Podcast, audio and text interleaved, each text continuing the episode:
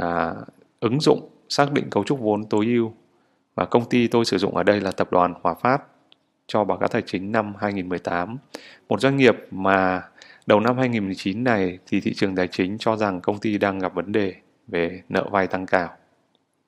Dựng mô hình à, Excel để có thể tính được cấu trúc vốn tối ưu cho tập đoàn Hòa Phát. Ở đây là mô hình tôi đã xây dựng sẵn. À, chúng ta có thể điền à, mã chứng khoán HPG vào đây. Điền năm tài chính là 31 tháng 12 2018. Chúng ta nhập chỉ tiêu EBITDA, nhập chỉ tiêu khấu hao depreciation. Chỉ tiêu khấu hao này thì được lấy trên báo cáo lưu chuyển tiền tệ. À, chỉ tiêu capital spending có nghĩa rằng là à, chỉ tiêu à, dòng tiền thuần hoạt động đầu tư và lưu ý rằng khi dòng tiền thuần hoạt động đầu tư trên báo cáo lưu chuyển tiền tệ là số âm thì ở đây chúng ta vẫn phải điền là số dương. À, chỉ tiêu tiếp theo là lãi vay à, được lấy trên báo cáo kết quả kinh doanh của tập đoàn Hòa Phát năm 2018. Thuế suất áp dụng là 20%. Ở đây chúng ta trả lời rằng là ô tiếp theo trả lời rằng là tập đoàn Hòa Phát có à, định mức tín nhiệm quốc tế hay không thì chúng ta kích vào ô drop down này và trả lời là not rated tức là không có. Chỉ tiêu tiếp theo là lãi à, tức là chi phí vốn vay của doanh nghiệp thì chúng ta sẽ tính sau để ra được con số 7.34 này. Các thông tin thông tin khác về thị trường như là số lượng cổ phiếu đang lưu hành lấy trên thuyết minh báo cáo tài chính. À, giá cổ phiếu hiện hành ở đây tôi đang lấy là 31.6 31.600. Tuy nhiên thì à, ở đây chúng ta đang tính đơn vị là tỷ đồng cho nên ta lấy 31.600 chia cho 1 tỷ.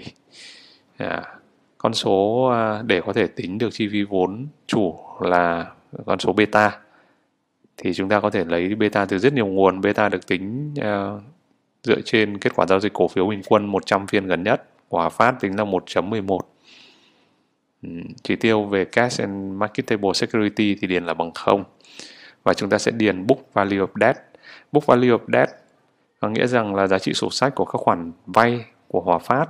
Và chúng ta rất lưu ý rằng là chúng ta không lấy tổng giá trị À, nợ phải trả mà chúng ta chỉ lấy vay ngắn hạn và vay dài hạn thôi.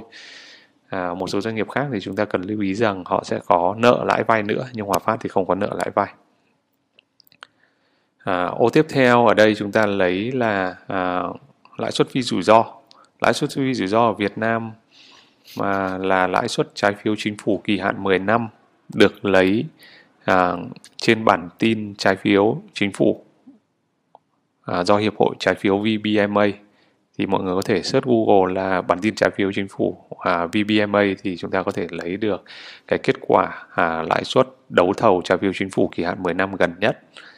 À, chỉ tiêu nữa đó là equity risk premium tức là phần bù rủi ro phần RM trừ RF tính trong công thức CAPM.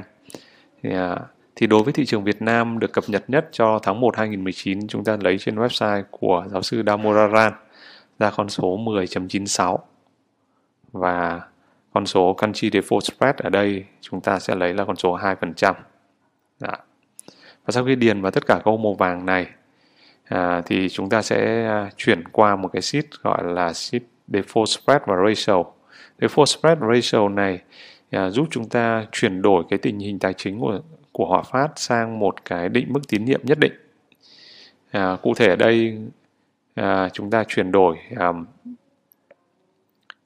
à, tỷ lệ thanh toán lãi vay của Hòa Phát do à, à, EBITDA của Hòa Phát rất lớn và lãi vay của Hòa Phát chỉ là 539 tỷ. Theo đó thì à, tỷ lệ thanh toán lãi vay của Hòa Phát ở mức rất là cao và à, phân Hòa Phát vào định mức tín nhiệm là ba chữ A. À, có nghĩa rằng là biên độ sẽ là à, 0.54%. Tuy nhiên Hòa Phát hoạt động tại thị trường Việt Nam họ chịu rủi ro của thị trường Việt Nam. Lúc đó à, trong cái phần input chúng ta đã tính mức độ chịu rủi ro của thị trường Việt Nam là hai theo thông lệ là 2%. Theo Damodaran là từ 1.5 đến 2.1, ở đây tôi chọn là 2%. Thì quay trở lại chúng ta sẽ thấy phần biên độ của Hòa Phát sẽ là 2.54, có nghĩa rằng là 2% cộng với 0.54% thì ra 2.54. Và chi phí lãi vay của Hòa Phát được tính bằng chi phí lãi suất phi rủi ro là 4.8 là lãi suất trái phiếu chính phủ kỳ hạn 10 năm áp dụng vào tháng 1 2019 cộng với 2.54 thì sẽ ra được con số là 7.34. Và chúng ta quay trở lại à, sheet input và điền vào lãi suất à, chi phí vốn vay của Hòa Phát là 7.34. Và theo đó thì chúng ta có kết quả được tổng hợp ở à, bên tay phải. À, current có nghĩa rằng là ở mức độ hiện tại thì tỷ lệ nợ trên tổng tài sản của Hòa Phát là 26,75%. À, chi phí vốn là có khoảng 14%, giá trị doanh nghiệp Hòa Phát là 91.000 tỷ. Đấy. À, và nếu chúng ta nhìn vào cái mức gọi là tối ưu optimal ở đây thì chúng ta thấy rằng là Hòa Phát có thể vay đến đến 40% mà vẫn tối ưu giá trị của doanh nghiệp. Theo đó có nghĩa rằng là cái ở cái mức hiện tại Hòa Phát đang vay à, có nghĩa rằng cái mức này đang là mức an toàn và Hòa Phát có thể vay thêm để có thể tối ưu hơn giá trị của doanh nghiệp. À, chúng ta sẽ thấy rằng là để tổng hợp ra được báo cáo này, đưa ra cái bảng tổng hợp này thì nó xuất thân xuất phát từ cái mô hình ở sheet Optimal Capital Structure. Trong cái sheet này chúng ta sẽ thấy rằng là áp dụng đúng cái lý thuyết tài chính à, của chúng ta xây dựng lúc đó à, và à, sheet này thì họ sẽ test ở các mức khác nhau tỷ lệ D trên D cộng E ở mức khác nhau từ 0%, 10%, 20, 30, 40, 50 cho đến 90% và các cái chỉ số được biến thiên theo mức độ rủi ro và ở cái mức mà 40% được xác định rằng đánh số 1 ở đây có nghĩa rằng là chi phí vốn của doanh nghiệp ở mức thấp nhất. Chi phí vốn của Hòa Phát lúc đó là 14.08% và giá trị của Hòa Phát ở mức cao nhất. Theo đó thì cái mức 40% vay được cho là mức vay tối ưu chúng ta quay trở lại sheet input này và chúng ta sẽ thấy rằng là à, chúng ta cần phải đánh giá một cách toàn diện hơn có nghĩa rằng khi các yếu tố đầu vào trong sheet input này thay đổi thì tỷ lệ cấu trúc vốn tối ưu của Hòa Phát cũng thay đổi theo.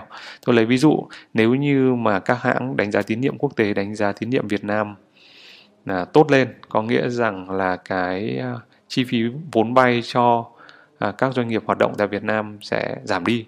Ta có thể thay con số 2% này xuống con số 1,5% chúng ta sẽ thấy rằng là à, khi yếu tố đầu vào thay đổi thì cái mức à, mức độ à, tối ưu nó cũng thay đổi theo từ 40 tăng lên 50% có nghĩa rằng là khi Fitch Rating đánh giá Fitch Rating hay Moody hay Standard Poor đánh giá rằng định mức tín nhiệm của Việt Nam tốt lên thì à, à, cái thì các doanh nghiệp tại Việt Nam có thể vay thêm. À, một lưu ý nữa chúng ta có thể thấy rằng là ở đây cái à, à, vốn chủ sở hữu được tính là giá trị thị trường của vốn chủ sở hữu chứ không phải là giá à, sổ sách của vốn chủ sở hữu. Bởi vì chúng ta có thể hình dung rằng là với giá cổ phiếu cao thì một doanh nghiệp có thể phát hành cổ phiếu và hoán đổi lấy nợ.